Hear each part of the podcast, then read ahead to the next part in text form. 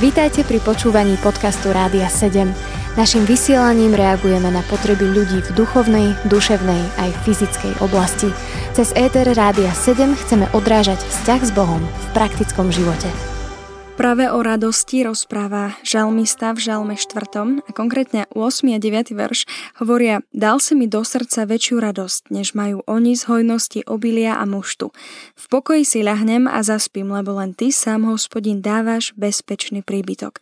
Žalmista tu rozpráva o radosti, ako keby porovnával tú radosť, ktorú má on v pánovi Ježišovi alebo v pánu Bohu a na druhej strane akú radosť majú tí, ktorí neveria v pána. Prečo sú tieto radosti odlišné a v čom možno? Tá prvá časť toho 8. verša vlastne hovorí presne o radosti, ktorá je úplne bežná, ktorú naozaj ľudia akýkoľvek, či sú ateisti alebo veriaci, každý z nás prežíva radosť, keď sa niečo podarí, keď niečo získame, keď niečo sme zasiali, prichádza tá úroda a, a máme radosť. To je radosť z úspechu, ktorá je prirodzená a ktorá, ktorá, na ktorú netreba duchovné pozadie. Každý týmto spôsobom reaguje.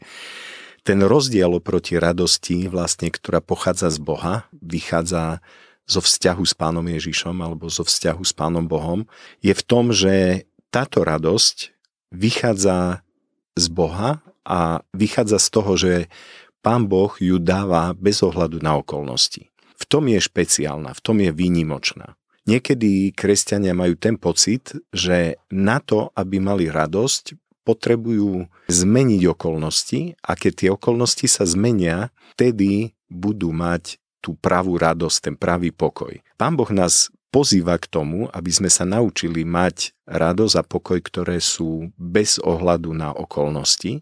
A toto mať je skvelá vec, pretože mnohokrát okolnosti nevieme ovplyvniť. Nevieme ovplyvniť ľudí, ktorých stretneme, situácie, ktoré zažijeme. Áno, veríme, že sme v Božích rukách, ak sme sa vydali pánu Ježišovi, ale na druhej strane nevieme ovplyvniť veci, nevieme mať veci pod kontrolou. Ten, ktorý veci pod kontrolou má, je Pán Boh. Keď máme túto radosť, máme tento pokoj, tak vlastne zostávame s ním v pokoji aj vtedy, keď okolnosti nevyzerajú dobre. A vidíme v písme mnohokrát, že proste sa udiali veci, ktoré z toho vonkajšieho pohľadu nevyzerali, že by človek mohol v uprostred týchto vecí mať radosť alebo mať pokoj, ale ako náhle človek, jeho napojenie je na Pána Boha, tak potom prichádza to, že ten pokoj a tá radosť prichádza aj vtedy, keď tie okolnosti vyzerajú zle. A toto, ja poviem zároveň, táto vec môže byť veľmi silným evangelizačným prostriedkom, pretože keď ľudia okolo nás vidia, že dokážeme zostať pokojní aj za nepriaznivých okolností, že dokážeme sa radovať a mať takú vnútornú radosť napriek tomu, že veci nevyšli podľa nášho plánu, ale že napriek tomu sa spoliehame, že aj tak Pán Boh má veci v svojich rukách tak to je veľmi silná, silný argument pre evanelium, že jednoducho ľudia potom sa skutočne zamýšľajú, že tu je niečo, nejaká kotva, ktorá vlastne ako keby stabilizuje život toho človeka a že tá viera v Boha nie je len nejaká ilúzia alebo nejaká prázdna propaganda, ale že to je niečo, čo skutočne dáva váhu a stabilitu do života človeka. Už si to aj trochu načrtol, rozprával si o napojenosti na pána, že vtedy máme radosť, keď sme napojení na pána. Čo to však znamená konkrétne? Čo si môžeme pod tým predstaviť? Ako byť napojený na pána, aby sme mali radosť?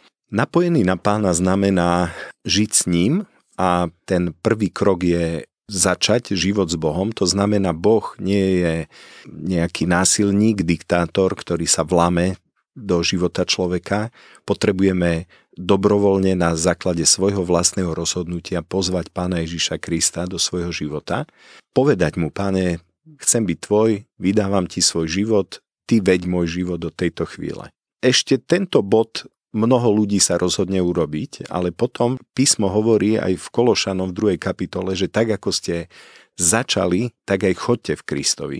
To znamená, že potrebujem aj ďalej chodiť s pánom Ježišom, potrebujem posvedcovať svoj život. Nemôžem povedať, že no prihlásil som sa na mládeži alebo na nejakom evangelizačnom stretnutí, že chcem prijať pána Ježiša, e, ale nič sa nezmenilo.